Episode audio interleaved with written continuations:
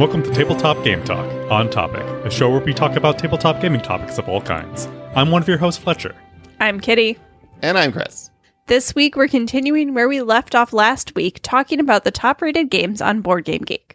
Today, we'll be starting at 11 and going through 25. Will it ever stop? No, no, it won't. They just keep making more games. But yes, we will stop talking about them eventually. Maybe. But first, a thank you to our Patreon friends of the show, Addo Harrison and the Gift of Games in Grayslake, Illinois. And a huge thank you to all our other patrons as well. And a thank you to all of our live listeners right now. If you want to listen to us live, you can at tabletopgametalk.com slash live. Um, and I usually put the code in. Well, not usually. I am putting the code in about a half hour before the show starts. So if you go early and see that there's not a link there, that only means it's not eight o'clock on a Monday yet. But Central. um, actually, exactly. But I should bring up in sometime in the next two weeks, I will be having a child on one of the nights that we record. And that means Kitty and Fletcher have to take over. So You're uh, you definitely guys- having it on a night we record. well, probably. So our, we have an induction date scheduled for a Monday night. So that night, if it's the 14th, it's definitely going to be that night. But if it happens before then, I'm pretty certain that kids don't really care. So it's going to be next Monday. I just, I just make that assumption. But if it also could be, if it's Sunday, Sunday or Monday would both be those, that bad time frame. So that's all right. She'll just come into the world already one check against her. That's, that's, well, that's life in a pandemic. you made life inconvenient for me. yeah. Yeah, you Because having a baby is all about convenience. I only do it so that I can, you know, benefit from this. Somehow that failed. But Kitty, your know, child your, is uh, looking several weeks of paternity week leave. Speak differently. 16 weeks. Yeah. Sydney has to go back after six and she has to work at a point during that time for like, cause she's doing month end. She's like, all right, I'll come back for the end of the month and help out. so it's, uh, it's good times. But yeah, we might, if the induction happens on the 14th and she doesn't go into labor, we might just move that episode up a couple days. But Kitty, you said you're gone next week? Yes, I just realized like 10 minutes ago chatting with you guys that I'm supposed to be out of town next week. We're going up to um, the cabin in Minnesota. So normally, if I'm out of town, I can often still jump on the call. But in Minnesota, there is no internet. So That's true. The entire state. definitely where we are in Minnesota. Yeah. Where's that? Although I would say probably more of the state than not is lacking in, in there's a lot of Right? lakes. There's like a nice circle around Twin Cities and then the rest of it internetless. Yep. That's fine. Fletcher, how is your life? I feel like like last week's episode we just jumped right in and I really I mean besides a dog, you said you did nothing. And I just don't buy that.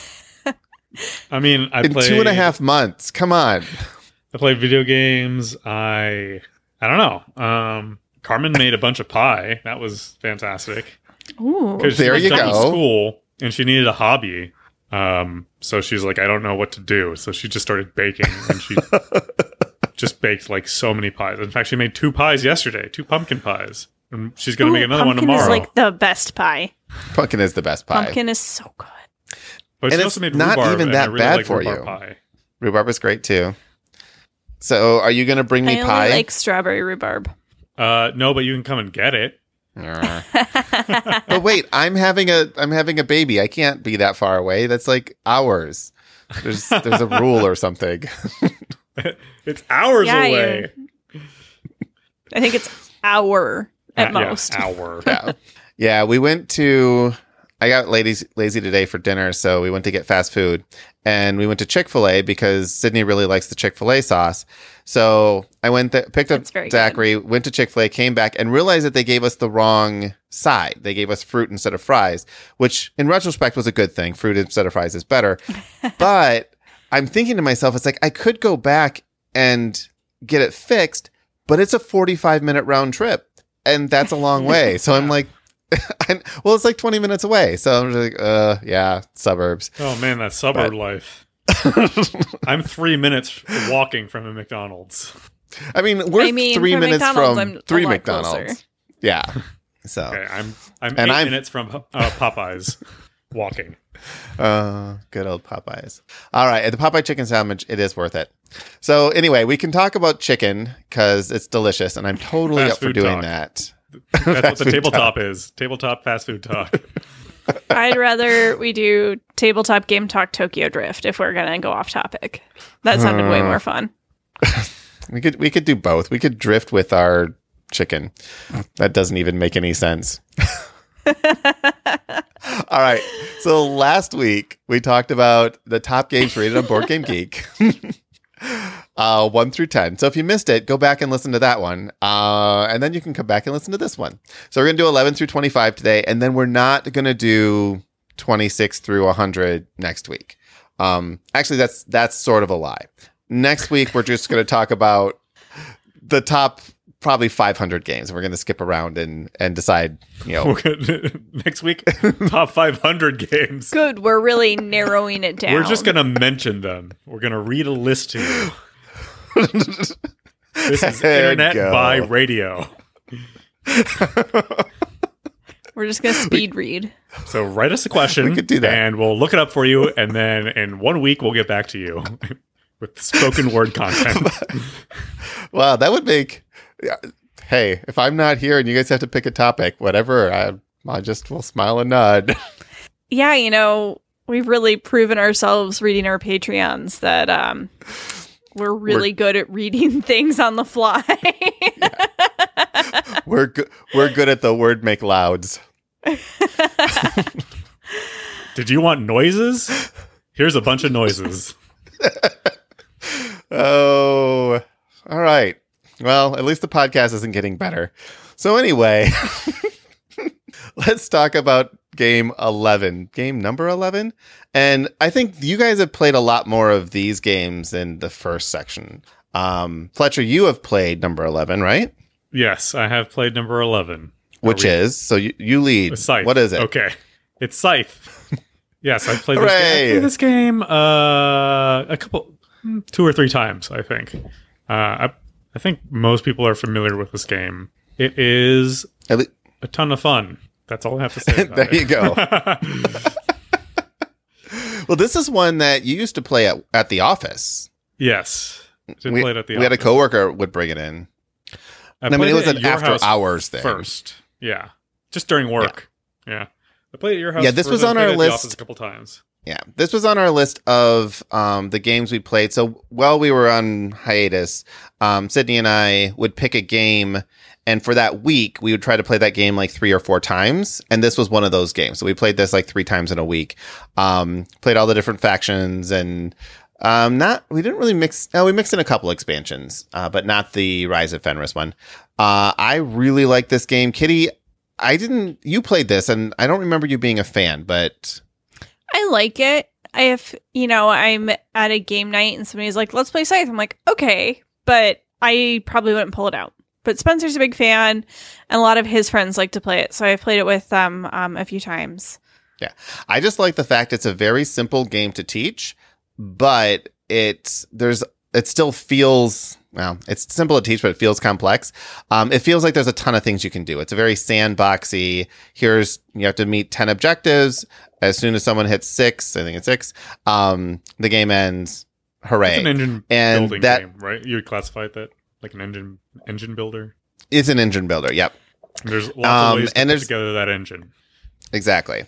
So, and it's and really, I really kind of like that part of it. Um, my problem with it is that you can really, I think it's a little bit too take that for me. Like you can't really mess up what someone else is doing too much, but there's enough, especially if you're playing with a higher player count, you can get in somebody's way really. And it can be very frustrating if you feel like somebody is messing with you, but nobody on the other side of the board is messing with anyone. So they're really able to get their game going where somebody else's game has basically been picking on you.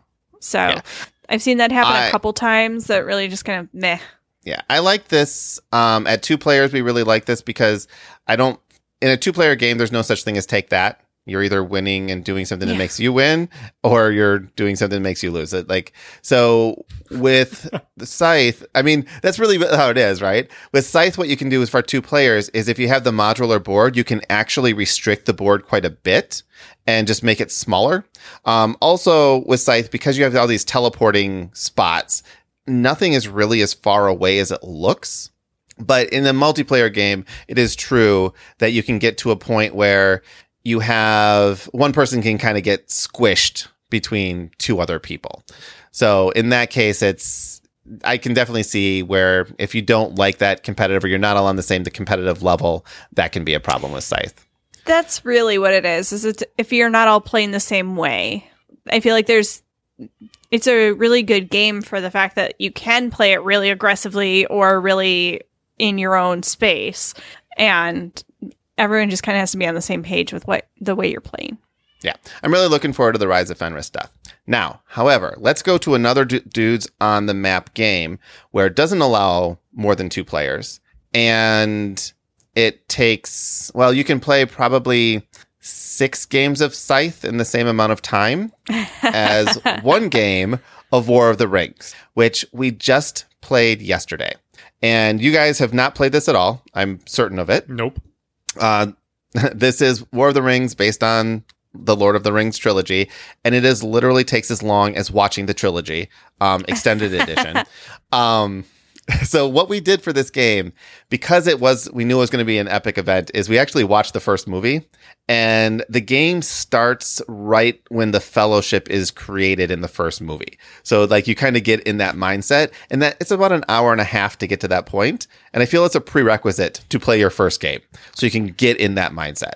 I do feel like you mentioned the movies a lot, and we should also recognize that there are books that the movies are based off of. I know that you don't acknowledge the Yeah, books at all, but the books they, are They do exist.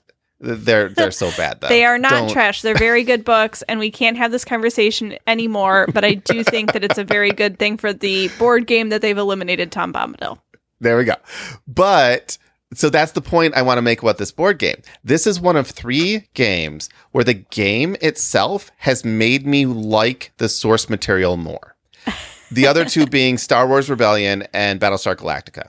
These are games that are so good that once you've played them, you want to just be like, I want more. So you want to watch the movies or the binge on the show. Or in this case, we're watching all three extended editions in a row of the movies. Um, I will never ever read the books again. They're trash. But the world is amazing. They That's make good. good audiobooks, though. You should give, give them a try as audio. I did get them as a try as easier to get audio. I almost fell asleep at the wheel. They're so ridiculously horribly written. He's a great world builder, terrible writer. But that's I understand. Back to the game though.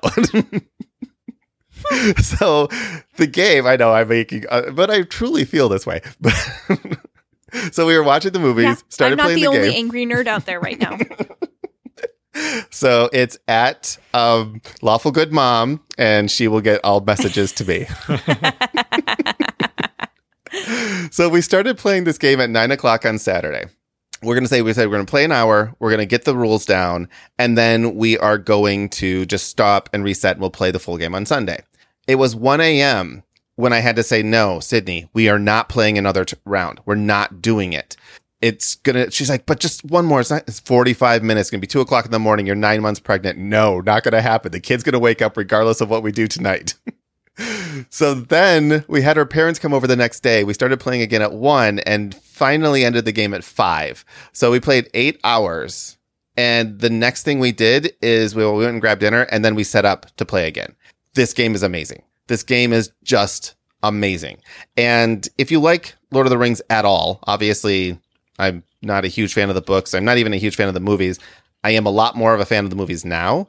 But if you like it at all, this game is worth looking at. Uh, it's primarily a dudes on the map game. It's a war game, but there's so much other stuff going on that it doesn't feel like a war game.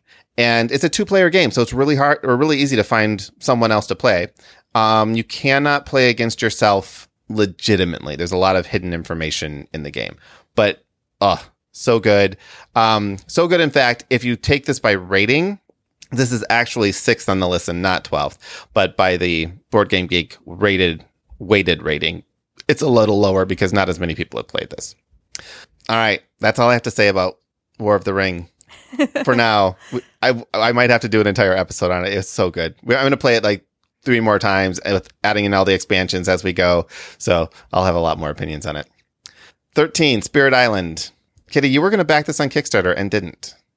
So I I don't know that I was going to back it, but it's one I covered when we were doing the Kickstarter edition as its own podcast.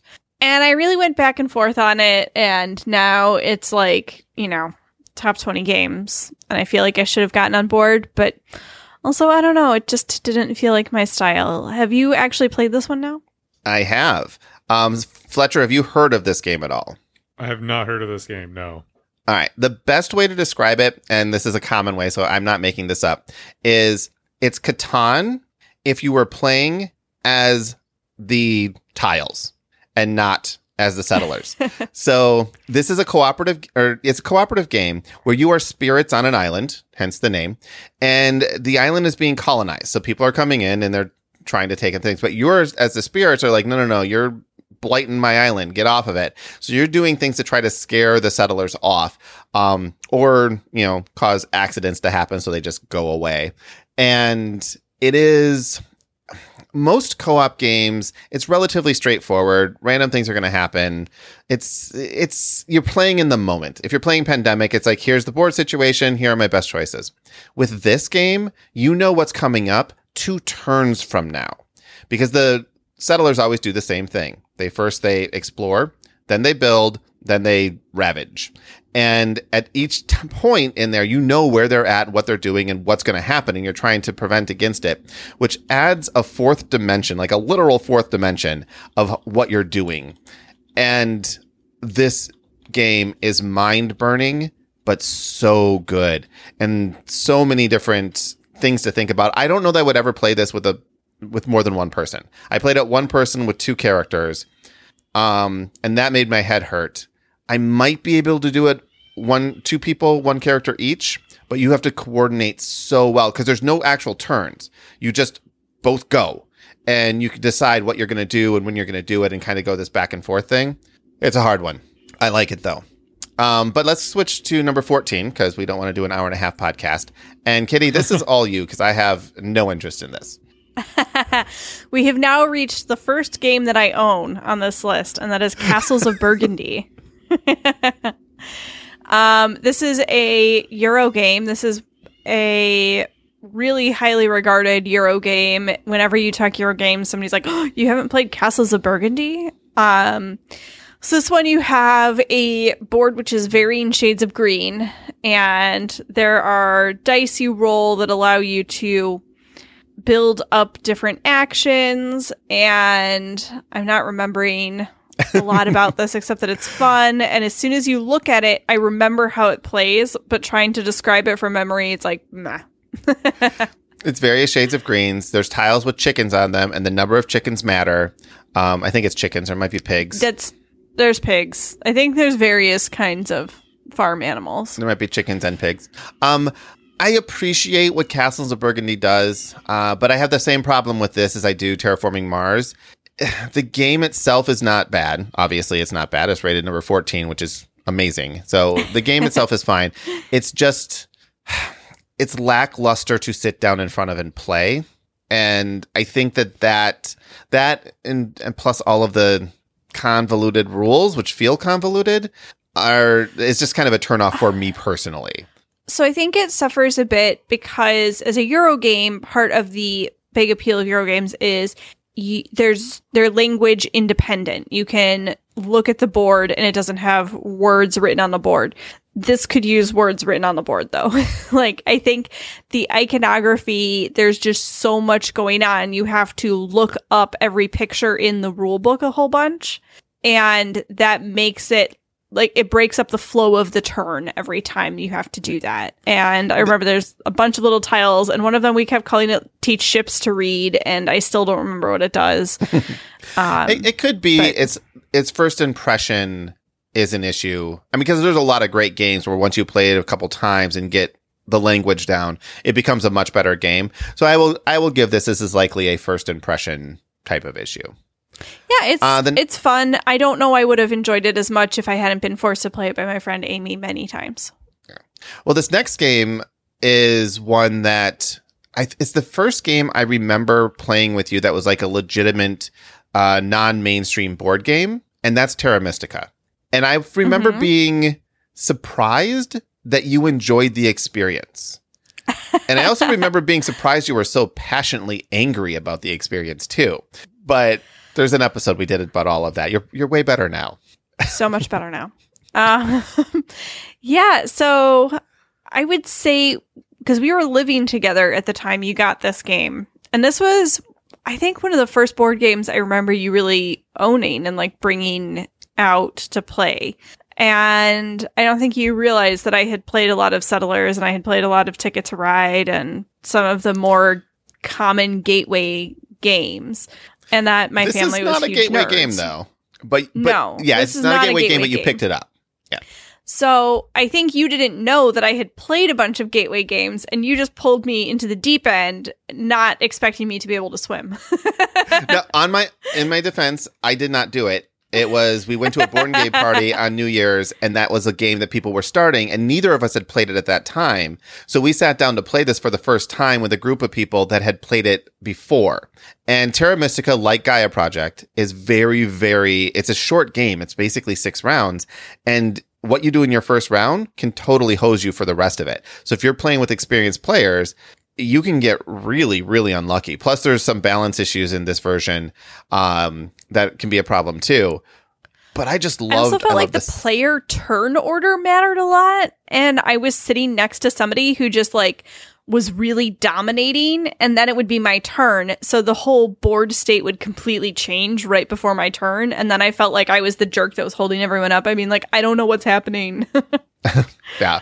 This is great though. I, Gaia Project is the uh, second edition of this for all intents and purposes. If Terra, Terra Mystica had a second edition, it would be called Gaia Project. So just take it out of the fantasy setting, put it in the sci-fi setting, and you have yourself the same game with a little bit uh, well, actually, a lot better balance. Um, people will argue how balanced Gaia Project is, where people will definitely argue Terra Mystica is not balanced.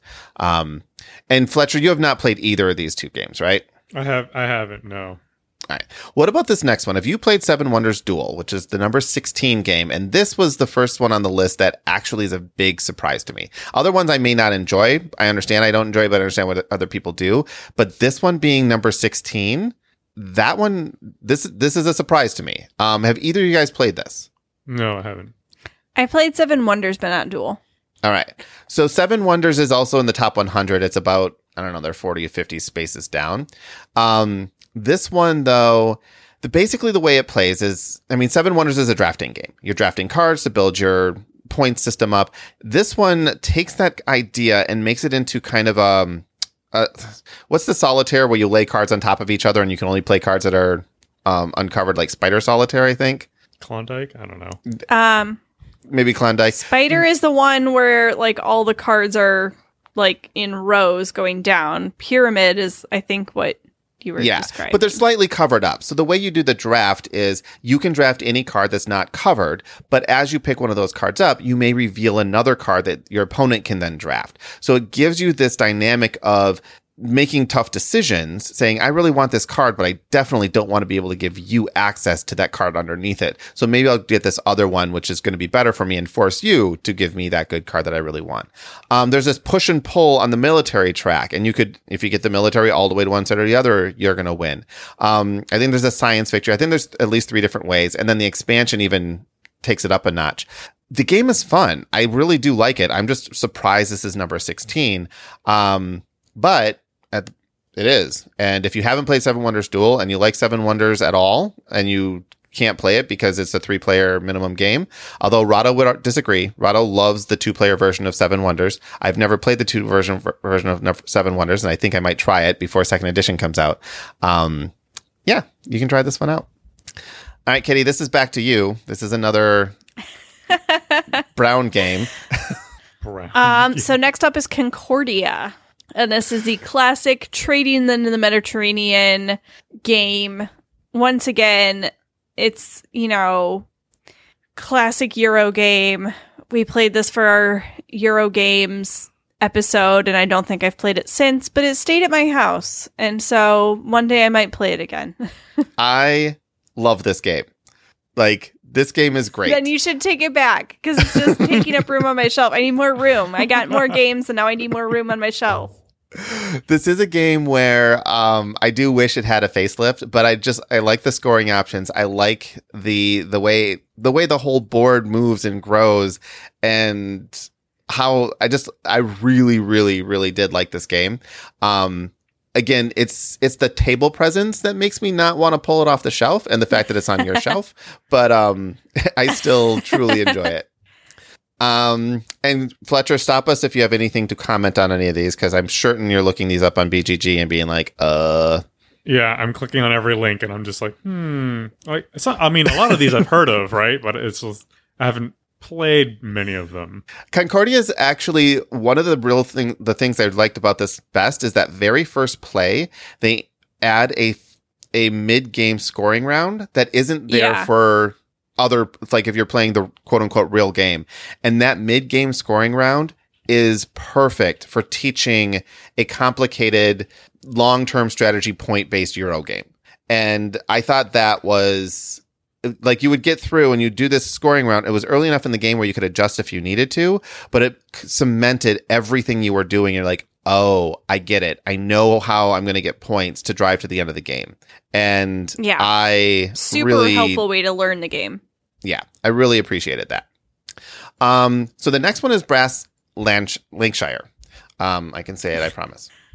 I, we I talked about Brass So I'm let you. Birmingham. well, we talked about Brass Birmingham last week, and the, I have not yet played Lancashire. I plan to, but it's one of those things where you play Birmingham, and it's rated number three, and Lancashire is rated number eighteen. So I mean, geez, why would I play fifteen ratings down? Um, mostly because it's still both games are in the top 20. Um, Lancashire is the original version of Brass. Uh, there's a slight rule tweaks. I, I don't know Brass well enough to know what exactly the rule tweak was, but um, if you liked original Brass, but you want an updated, um, prettier looking version, then get the deluxe version because that comes with poker chips. Um, and that's Brass Lancashire. Brass Birmingham is probably better for two players from what I've heard. Um, but Lancashire is a different game. But if you know one, learning the other is very, very simple. It's just a matter. There's a in Lancashire you have ports. In um, Birmingham you have beer. That's that's the difference that I'm going to tell you because that's the extent of the differences that I know and acknowledge. wow, there is Num- a big difference between the uh, deluxe version and the old version board. Got a big Yeah. facelift here. yep. These games look awesome. And Terrence asked beer, and I'm like, yeah, um, in Brass Birmingham, you need beer to sell goods because that's how business is done. So, um, number 19 is Arkham Horror, the card game. I'm sure you have a lot This to say about this game. is. I have a few things to say about this game, and I've talked about it so much. Um, I still need to get you to play this, Kitty. So just recently, um, for those who don't know, and if you don't, it's possible that you don't know, Arkham Horror the card game is a living card game from Fantasy Flight based in the Cthulhu mythos world. But the way it's basically a deck construction role playing game where the scenarios are set up playing cards and you're going to play through most campaigns have eight scenarios that you're going to play through. And at the end of each scenario you're going to get a certain number of experience that allows you to customize your deck and build it up. You may also potentially die um, it's a very common thing, or be taken out in some way, which actually just adds trauma or permanent uh, wounds, which I don't, I think it's just trauma on either side, but you could have sanity or um, health trauma. And if you your trauma ever exceeds your maximum health or sanity, then you're gonna that's it, your guy's dead. But otherwise, you get to keep cycling and making your deck better. But then you have these weaknesses that go in your deck. So you want to draw cards, but some cards are just going to be bad no matter where you draw them. It always feels like you're losing. And oftentimes you're not going to get the best result in a particular scenario, but it always lets you move forward unless it's just like, nope, you're dead. Uh, but that's a relatively rare thing. It's just bad things happen to you. The intensity of this game. So there's a mechanic in the game that I think that you really have to embrace to like. And when I first started looking at the game, I'm like, this is stupid. And that's the fact that they put all the tokens in this bag. and you have to draw a token from the bag to resolve a test. And if you just treat it like a die roll, you know, pull out a token, look at it, drop it back in, it's going to be just like a die roll, boring. The way you do the you play this game is you reach into the bag, you grab the token, you put the token in your fist of a hand, you put it out in the center of the table, hand clenched, knowing you hold the fate of your character in your hand, and then you open it in front of everyone slowly and reveal. And that's what makes this game so amazing. Plus all the character customizations and all that stuff. Um, if you want to get into this game, there's never been a literal better time to do that. As of Thursday, uh, so as you hear this, like three or four days ago, they just came out with five um, investigator decks. That is a full deck of cards in a pack with upgrade paths, one for each of the different um, classes. And all you have to do is have that deck, and you can any scenario. I have lots of extras. Kitty, I'm going to make you play this. Fletcher, I'm going to make you play this. Um, you just you don't have to build a deck. You just here's your deck. Play the scenarios. Have fun, and they're really really good decks. Um, so yeah, Arkham Horror the card game. It's worth getting into, even though it involves a lot of rules. My problem with living card games is always the expense. And we've talked about this a lot. I think Oh, yeah. we have a whole episode on it. So feel free to go back and listen to that. Um, I just, you know, don't want to invest my whole budget into monthly gaming. but that's why the investigator decks are awesome because they're not nerfed. They're unique cards. So even if you have all the cards, they're giving you new cards and they're very much a easy way to enter into it. $15, you have everything you need to play and you don't need to go out and buy extra cards. well, don't you need a scenario to play? You do, but again, um, for you personally, I have a lot of extra scenarios because I buy everything twice. Um, but you can choose then to buy a scenario, and when you do that, you'll be able to get extra cards you get because every one of them comes with those cards as well. But you don't have to like go back and say I need everything so I can build up a decent deck. You'll start with fair. a decent deck. It's good. I still think it's it's, good. expensive. It is. All right, Fletcher, I'm going to give this one to you, even though Kitty will definitely have things to talk about. Number 20. Yep. Uh, so uh, this is a great game if you can get your hands on it. Um, it's a beautiful game. It's, I mean, I think it has a well-deserved place at number twenty on this list. Like, it's definitely. I, I'm not sure I can really say anything bad about this game. Um, it hits a sweet spot in terms of like time it needs to, it takes to play. The learning curve is not that bad. It's easy to teach. Um, I don't know. Those are those are like my thoughts about it. Kitty, you actually own this game. I do. This is a really fun game. I have been able to get people into the board gaming hobby with this game. It has amazing table presence. It is really fun and it's not too there's enough interaction with people at the table that you feel like you're doing a group activity, but there's not so much player interaction that you can really mess up somebody else's game. It's very your own kind of puzzle that you're doing in front of you, which is kind of my favorite sweet spot of games. Yeah. And It's, not like birds, that. and I love birds. Yeah, there's you really can't take that somebody you're doing your own thing. Like the most you might be able to do is notice that somebody's trying to collect a certain kind of card and take that card before they get it. But honestly, at that point, it's, you're really just hurting yourself more than you're hurting somebody else because there's David usually asks- a better. Mm-hmm. Yeah. D- David asked if it's good for two, and I would say 100% for exactly the reasons you're talking about. Because you're not doing, it doesn't rely on what other people are doing.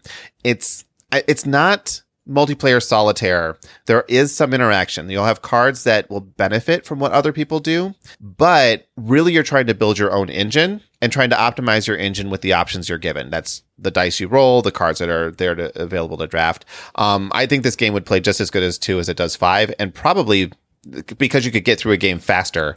Um, I would play it at two more frequently. Um, So- Is this the most recent game of the top 25?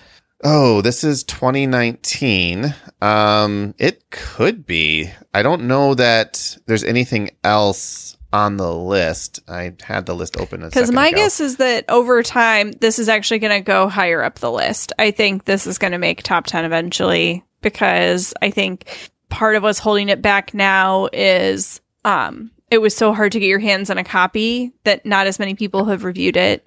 and it Yeah. now that it's easier to get. Yeah, you can get it on Amazon right now for forty eight dollars. So, or your local game store.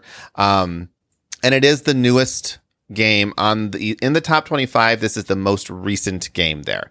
I would not be surprised to see this jump up a few spots. Uh, if I'm looking just at ratings, uh, like the average rating versus the ranked rating, um, well, it's probably right around where it's going to be. Um, there's a couple games it could bump ahead of, but it's it's probably going to sit here. Probably not going to get more than a couple of spots up. Again, just looking at the average um, rating versus the weighted rating. But yeah, Wingspan is great. Um, it's not necessarily my go-to game where I'm like, I want to play this game, so I'm going to pull it off the f- shelf. But if someone says, "Hey, do you want to play Wingspan?" I will always say yes. So it, it's and Whereas there's this a lot is of one games that like I will like. If somebody's like, "Hey, I'm having a game night. Bring some of your games," I would grab this in a heartbeat. Yep. Now, this next game is a game that I feel, and, and, and it's by the same publisher. Um, this is a game that I do like pulling off the shelf and playing, and that's Viticulture. Um, specifically the Essential Edition. Uh, it adds a little bit of the Tuscany expansion into it. So if you had the original plus the Tuscany expansion, you kind of have this. But if you have the Essential Edition, you're good. You don't really need anything else. Um, this game, you are you own a vineyard and you're attempting to grow grapes to turn into wine to sell to people and you're playing over a certain number of seasons. It's essentially a worker placement game so kind of it's a it's a euro worker placement game but the theme is it's oozing with grape juicy theme. And everything you do it's just it's it is so much fun to just grab a bottle of wine pour a couple glasses and then put this game on the table. And this is one of the games we played when we drove to pittsburgh for our our friend gen con in the middle of the forest we played this in the hotel the night before gen con Friend con. friend con yeah Um, I will give like Stonemaier Games my award for games with the most edible looking pieces that are not actually edible. Between this and Wingspan, I want to eat the pieces, and I'm a grown adult and I know better. but the they're grapey looking pieces, and they look like delicious. Well, one of the things, like we talk about Stonemaier, and they get a lot of press for good or bad, but we're at number 21 right now 21, 20, and, and 20 was Wingspan. Um, and then 11 is Scythe. All three of these games are Stonemaier games. And, you know, it's. Uh, it's a big spot. It's hard to get in this top list, and he has three of them there. Two of them which he designed. Um, Wingspan was not his design, but he obviously published and helped develop it. So, um, yeah, good on him. Twenty-two. Have you guys played Feast for Odin? no, I don't I haven't even so. heard of this game. This is one of Sydney's favorite games, actually. It is on the shelf of You're Not Allowed to Give This Away, uh, which is the top shelf that I can't reach. So it all works out fine. Um, so this is a big box. Um, it- well, it's a Stefan Feld game if I if I'm remembering correctly. I'm doing that out of instinct, but it is um, polyhedral tiles. It is not Stefan Feld, it's Uwe Rosenberg. Wait, wait. I get those. They're they're almost the same. One of those other Um, big one of those other super Euro famous games. names, yes. Um, but thanks for the correction, because yes, but um, so it's they're basically polyomino tiles that you're trying to build out on your board. You're building out from the bottom left corner, and you want to build a rectangle out. You're covering up different spaces to get points, and how you get that. There's I don't know a hundred different action spaces that you can put your workers, and it's it's insane. There's also little attachment islands that you can add on to this, and there's there's just so much going on. This and then there's there's cards you can draw that are weapon cards, and uh, it's there's just so much going on in this game. Setting it up takes a good I don't know 45 minutes or so. Playing it doesn't take all that long. It's only maybe an hour and a half game tops. Um, but it is fun. It's fun, and I really really like this game. I think that the reason it doesn't hit the table more often for us is really just that setup. And then I have to relearn the game every time I set it up because there's so much time that goes through it. But yeah, Feast for Odin. You guys, Seeing these puzzly bits, I now definitely recognize it as designed by the same person as Patchwork. Like, Yes. Yep. This was his first in that kind of series of games where he's been using like all these polyhedral pieces. I, I think that's polyomino. It feels very. Tetris-y once you Yeah. Tetris Um, like.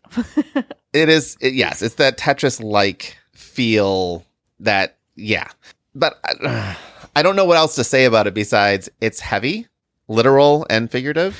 Um, but not as heavy as the next game, which might be the most right. dense game ever. It is dense because it is nothing but cards. So number 23 is Seventh Continent. Seventh Continent is a bunch of square cards. It's literally almost all square cards. But the way this works is you're going to start, you, you have a curse. And that curse is going to tell you what card to put in play. And every card has a number on it. Um, some cards have multiple of the same number, and you randomly pick from you know one of those cards if it's the same. But anyway, you're going to put that card into play, and as you look around the card, there's going to be little actions that you can take. Um, those actions will have some kind of symbol that's like this is the skill that you need, and this is the difficulty of the test, or there it may just be free. It's like if you want to go that way, it's just you know you can you reveal a card, and on the card itself, you may see little pieces, little card numbers that are like hidden in there. And if you see the card number, you can then go to that card number and see what happens. Now, most of this story, if not all, most, much of the story is actually told in pictures. Um, some there are some blurbs here and there that, as you're revealing certain things, it might give you a description of what's going on. But the curse is what you're trying to do. You're trying to basically fix the curse, solve the curse, cancel the curse, whatever the word for curses is, um, lift the curse. And this game can play for anywhere from, you know, four or five hours to 13, 16, 20 hours. Um, but it has a state, a save system where at any point you just put all your characters on one thing and you move all your characters to one thing and you just pack up the game to say, this is our starting card. Here's our decks. Here's our draw pile or discard pile. And then you put all the other cards back. The next time you pull it out, you put that card down, you put your figures there, and you just start going because you have everything and you can just pick it up and play again. And it's, it's, it is an experience that, uh, it's another one of those solo games where they call it a co op, but if there's four of you, it doesn't matter because there is no turns. One person can just take the same turn over and over and, oh, well, be the person taking turns over and over. But it's this collaborative thing where you're talking and you're like, okay, well, you go over there and I'll go over here, but don't go too far because if you do, you might run out of food. And if you run out of food, you're going to die. And if you die, that's not good for me. And like, there's just get your hands on this if you can, but you probably can't because it's had like two reprints. And I think at this point, um, they're not reprinting it again. But there's a fantasy, a dark fantasy version of this coming out soon. And that is, I just, I can't wait for that one. the top games are hard to talk about because I just want to play them all. this is a game that I we talked about it on Kickstarter. I really was interested in it, but you were backing it and we were living in the same building and I was like, "Okay, cool. I'll be able to play it with Chris." And then we moved to like 2 hours apart from each other and, you know, by the time it fulfilled, it was not easy for me to play games with you anymore. and here we are. Yeah. I, yeah, I need to, well, the problem with is two small children on both sides makes it really tricky. Right? So in the future, about eight or nine years from now, we will play this game. yeah. Um, Right. yeah. So number 24, this is the only game I have no idea about. Um, Fletcher, Kitty, do you guys have any clue about this game? Nope. I I'm looked at looking the pictures of people playing with it, and it looks like it rivals a feast for Odin for how many tiny pieces it has. It looks entirely- absolutely insane. It does So- look like So we're talking about Orleans. yeah, tons of tiny pieces. yeah, I um So many I, bits, so many pieces. I think this game might be in my basement. Um maybe. David don't know. says it's a great game. Okay. David says played once, great game. I trust it. I, I trust you, David. Um, it's rated number 24. it has to be good. It does look like there's a lot of pieces, but then again, I just played War of the Ring, so that says nothing. And like, It's it looks complicated. It doesn't look bad. It's not brown. It's like you know bright colors. Um, and this is the TMG version of it. I want to say that they. I don't know that they were the original publishers of this. Um, but yeah, I don't know. This I I meant to play every game on the list before we recorded this. This is the only game I didn't get to. Although I am noticing that Rodney Smith has a, a watch it played on it. So I may end up watching that just so I can get a feel for the game and and see what I'm missing there. And then the number 25 is Mage Knight the board game. Fletcher, have you played Star Trek Frontiers yet? yes, I have. In solo mode, no So- less. So you can talk about this game because they're basically the same thing. Um, sure. So if my comments on Star Trek, um, you know, transfer over to Mage Knight, then then yes. Uh, which uh, you know, like Chris said, they are very similar apparently. Um, this game is lots of fun. There's actually lots of fiddly bits too. They tried to streamline it a bit more than Mage Knight, from what I've heard, um, and that the the the overall theme makes a, a bit more sense than Mage Knight. Um, but overall, the idea is the same. You are, I guess, a mage or a knight, or I don't know how the original game is played, but you're the captain of a starship. You gather, um, you go from planet to planet doing missions. Um, you get experience, and you you level up your um, you level up your crew. You get new abilities. It's like an RPG essentially, um, and you can play with other people too. Um, and there's a bunch of different scenarios that you can do. You can do like co-op. You can do like straight, straight up, like take that, like you know, cutthroat, whatever. The game is lots of fun. I haven't played any of those co-op versions because you know Carmen's not really into that. And setting that game up in front of Carmen and laying out like 500 pieces, she's gonna be like, uh, no, I'm just gonna go back to Animal Crossing, please and thank you. yeah, and Mage Knight. I haven't played um, Star Trek Frontiers, but Mage Knight, um, the big ding, Star, yeah, Star Trek. Um, the big difference is you're playing a single dude versus a crew. I think um, Star Trek has a crew, um, and obviously it's the It fantasy versus crew. space you theme. Can, you can you can pick up uh, different crew members and stuff along the way. Yeah. And I think that's just a way of showing getting more powerful. But it's it is a deck builder game. Um, but it doesn't feel much like a deck builder because you build your deck so slowly. You pick up a few cards over longer rounds. But how you play those cards, um, they're also dual use. So there's like a basic action and then there's an enhanced action if you spend a crystal. Um, but Mage Knight for the longest time was on the number one list for solo gaming. I think Spirit Island has beat it now um, by a lot, but Mage Knight, I have the um, deluxe edition, and I finally sat down and said, I'm going to force myself to play this game. And I did, and I truly enjoyed it. Uh, it is a very, it's still a long game, even solo. You're going to be sitting there for two to three hours Yeah. but it feels fun. What you're doing feels f- like everything you're doing is fun. Um, which I guess that's why all these games are in the top list because it feels like you're having fun. Um, but how the game ends, I mean, there's even there's there's modes in this game where it's like, eh, you're just gonna play until this amount of time and then you're you're done. Or you could have you have to kill this city and that city, or you know, there's a number of different end goals that it's like just play the game the way you are going to have fun and choose the end goal that is best suited for your play style. Um, and there's just so many options here. It, it really is. If you're a solo gamer and you like a fantasy setting, try this one out is really the bottom line there. All right. All so I that know was, about it is that Spencer has a Mage Knight T-shirt that he got at Gen Con back when you could just like show up at Gen Con and buy a badge that weekend. That's how long ago that was. Back when people shirt. socialized too. in the before times. So that's that's the top 25 games in the last two episodes. Um I think what we want to do is over the next well in the next episode, assuming I'm still here, um is I want to just talk about really like literally going over the top 500 and kind of picking out some of our favorite games and why we think that they belong on the top list. But before we do that, and because we have a few minutes left here, I want to take a look at the 25 games that we just covered in the last two weeks. And really, what do you guys see as like a common thread here? Are these games that when you look at them, are you thinking that's it's weighted, you know, pretty heavy. These are not games that you might be interested in, even though they're highly rated because they're just there's too much to invest in them. Um, are there games that we talked about that you guys haven't played that you want to play because oh, this was brought to my attention. I didn't even realize this existed. Um, and I'm start with you, Fletcher, because I think you're more likely to be drawn to the, these games since so many of them you hadn't heard about before anyway.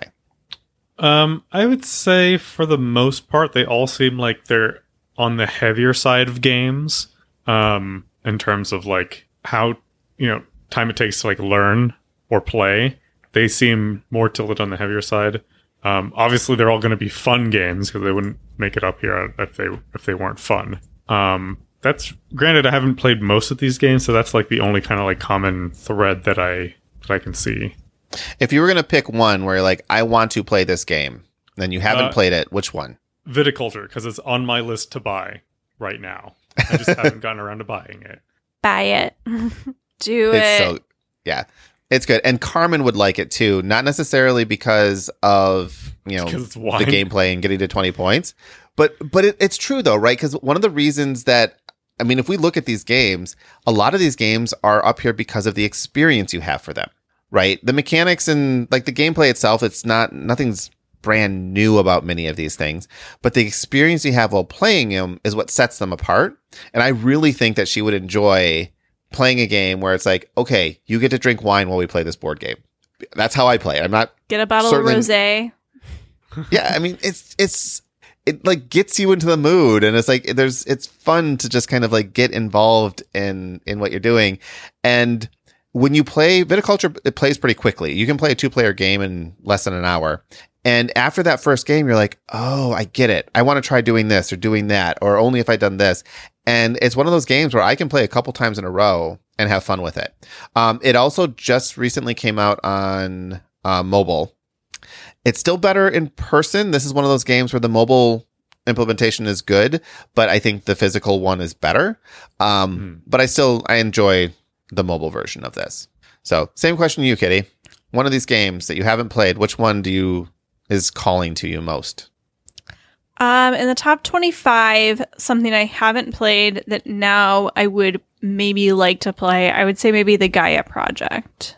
Um, oh, would be the one because honestly looking at this most of these games if i wanted to play it i have um a lot of these i feel like are the complicated kind of take that games that i don't like or the kinds of games where it takes longer to set up the game than it takes to play the game it has too many pieces it has too many bits i don't have that much time for my gaming i like a more streamlined game um, and but uh, again, some of the games in here I really, really enjoy and have played many times. yeah. I will say Gaia Project does have a little bit of setup time, especially for that first play, and it does take up a decent amount of space on the table.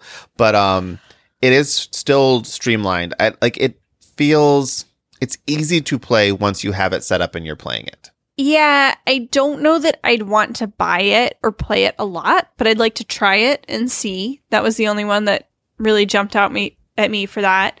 Um, I would like it if you owned it and I could just go over there and play it because you already set it up. That would be ideal. It was set up. we, this Um, was one of our. Um, we played. Uh, we played two games of this back to back because the first game we messed up the tech, so we had to play it again. Because the first time we played this, we're like, this game sucks, but um, it got better. but yeah, I don't. This isn't my top twenty-five. We've been through mine. We we know what Yeah. I like. So I'm going to I don't reverse think it. my likes match up with the rest of Board Game Geek. I'm going to reverse my, the question to myself um, because I have played all these games, and um, I mean, I enjoyed quite a few of them, and I've, I, I think I've made opinions here. But the games that I want to play with you guys. So, Kitty, the game I want to play with you more than anything else is Arkham Horror because I do think you would enjoy this game, but learning it and the fiddly parts of it are a barrier for anyone to start playing it.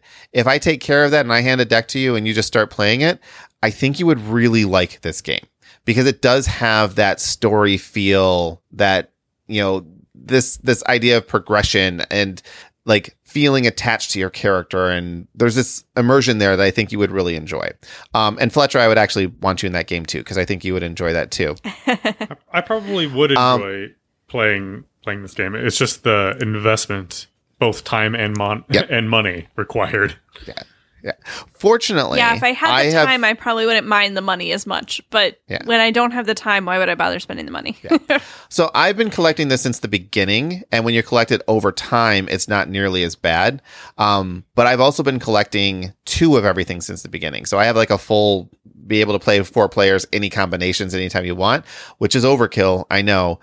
But now that I've done it, I really do like that situation because I can play this game anytime I want, make decks ahead of time, have things ready. And now with the new decks uh, that are just pre-made, those are going to be my training decks. Like if someone comes over, I was like, "Here, have this deck. It is really good. It's not like a starter deck from the starter box. It is a really good Arkham Horror deck that you're going to have fun playing and get a feel for that particular classic character." So I like that. Um, however, to do specifically for Fletcher, a game that I would love to play with you is probably Twilight Imperium. Um, yes. I think. th- Did you say you played Twilight Imperium before? Uh, it took a, a couple turns Okay. because I was learning it with a group of people, and we're just like, okay, Four, Yeah. fi- five hours. I would- like, uh, we need to, we need to go now. Yeah, I would love to play this game through, like play through with you. So the next time we play it, I'll let you know. And Okay. um, it goes up to six, so we'll just make you come up here. Um, although Kitty, this is not a game that I would want to play with you. Um, no offense, but No, it is fair. a very, very long game, and there is a lot of potentially people ruining your plan multiple times throughout an eight to ten hour session. I think you would be miserable. No, I yeah, I have no interest in that. Um, if I was going to add a, another game where like you know, see in ten years where I have free time again with no small children, um, perhaps War of the Ring. Um, Yes. just I really enjoy Lord of the Rings more than you. yes. And this is a game because Um, it's again because it's head to head, it doesn't feel like take that. Yeah, it's weird how that happened. Like dueling kind of games don't feel as much like take that because it's literally all take that. It doesn't feel like I'm getting picked on. It's like, duh, that's the point. right. Yep.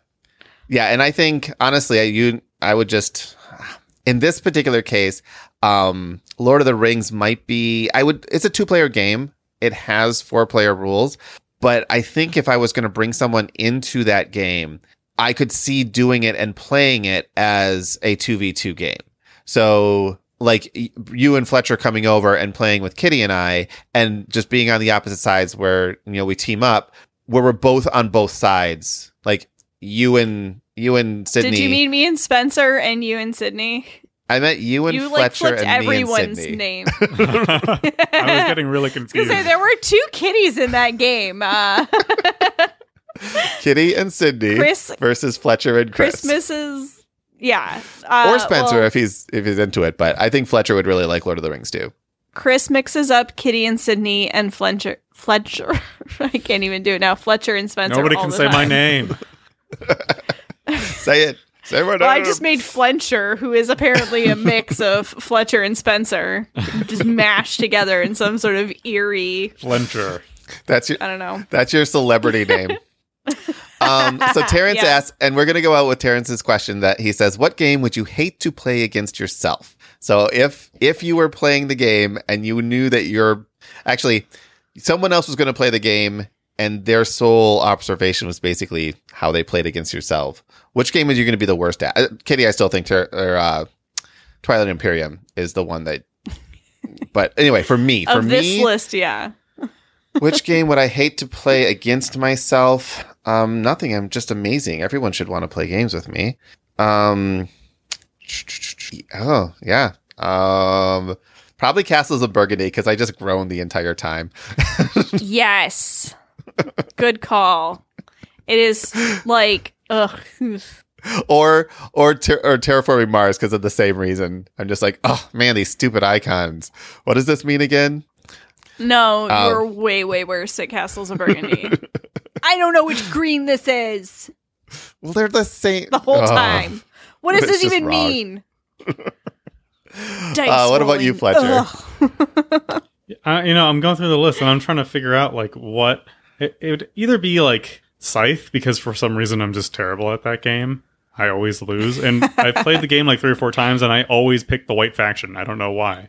Not not me picking, but it's like randomly assigned. I always get the the white faction. So I haven't played any of the other factions. So technically, I couldn't play myself because we would both have to be the white faction. Random draw That's every fair. time. I get I get that faction. All right. Well, next week we'll take a bigger look, and honestly, at, at that point, we'll stop talking about games. Um, I just really wanted to get into like looking at these because the question I want to ask next week more than anything is how do games make it to this top list? Like, what about games makes it this? And yes, we know good. We yes, we know experience, but really, there's a ton of variety of games here. And once we get out of the top 25, I mean, you start seeing um, more mainstream games start coming up very quickly. Um, you know, we have another Pandemic Legacy season two. We have um, Everdell, which is surprising to me. Um, Azul is number 45, um, which is a very easy game to get into. Uh, Seven Wonders is a super easy game to get into. I mean, you can play that game in 10 minutes on on mobile because there's no setup or anything. Uh, I'm pretty sure as we go down, you know, Crokinole is number 67. Crokinole. This game was 1876. Uh, I just ordered a Crokinole board, so I'm going to see what's up about this game in the near future. Um, Patchwork is number 79. So there's there's Codenames is 82. The Crew, which is a trick taking game, is number 83. Um, cooperative trick taking game. So I'm just curious, like, what makes a game make it on this list, and you know, what are the aspects of these games that make it bubble up? And really, what about BGG? You know, is there a slant in in what they're looking for? Spoiler alert, yes, but what is that, and can that be accounted for in these top games? So that's what we'll talk about next week. Um, but this week, we've talked enough. So we are going to read the outro correctly this time. Um, last week I was rusty. So, uh, you can follow us on Facebook at Tabletop Game Talk Podcast. Twitter's at Tabletop Game TLK. Kitty's Lawful Good Mom. Fletcher's Net Fletch. Josh is not here right now, but if he were, he'd be Josh's Blonde. And you can leave us a review on iTunes. You can check us out on Patreon, tabletopgametalk.com slash Patreon. And Kitty's going to read Tabletop everything else. Ugh. interrupted me and gave me more work. Tabletop Game Talk is a proud member of the Dice Tower Network. Thanks for listening, and remember, we love your feedback. So email us with comments or questions about today's topic at feedback at tabletopgametalk.com. Finally, a huge thank you to our patrons. Adam Harrison, The Gift of Games, Jason Strong, Terrence Milner, Steven Seitz, Brian Arnold, Sean P. Kelly, C. Marie, Rudy Liu, Benjamin Heimowitz, Jerry Huang, Caleb O'Brien, Jennifer Engelbrecht, Justin Willard, Christopher Dong, Jason Marks, Jeremy Fisher, David Radke, Nick Quickstra, David Sellers, Jason Rodney, Michael Yanikowski, Miles Clark, Cindy Lum, Phil Schwartzel, Ann Reynolds, Eric Huffman, Adrian Dong, Faz Flintham, Sean Peck, Eric Sealander, Mike Smith, Joe Hoover, Glenn Cotter, Don Gilstrap, Stephen Judd, Leanne Verholst, Christopher Letko, John Lewis, Joe Raxton, Ron Nelson, Sahara Wentworth, Weatherman Keefe, Nicholas Lotz, Agnes Toth, Paul Raymer, Jimothy, Matthew Droke, Aaron Moore, Jesse Wheeler, Charles Pearson, David Rank, Sam Lassett Brown, Christopher Comstock, and Ben Gary. Until next week, keep playing games and having fun.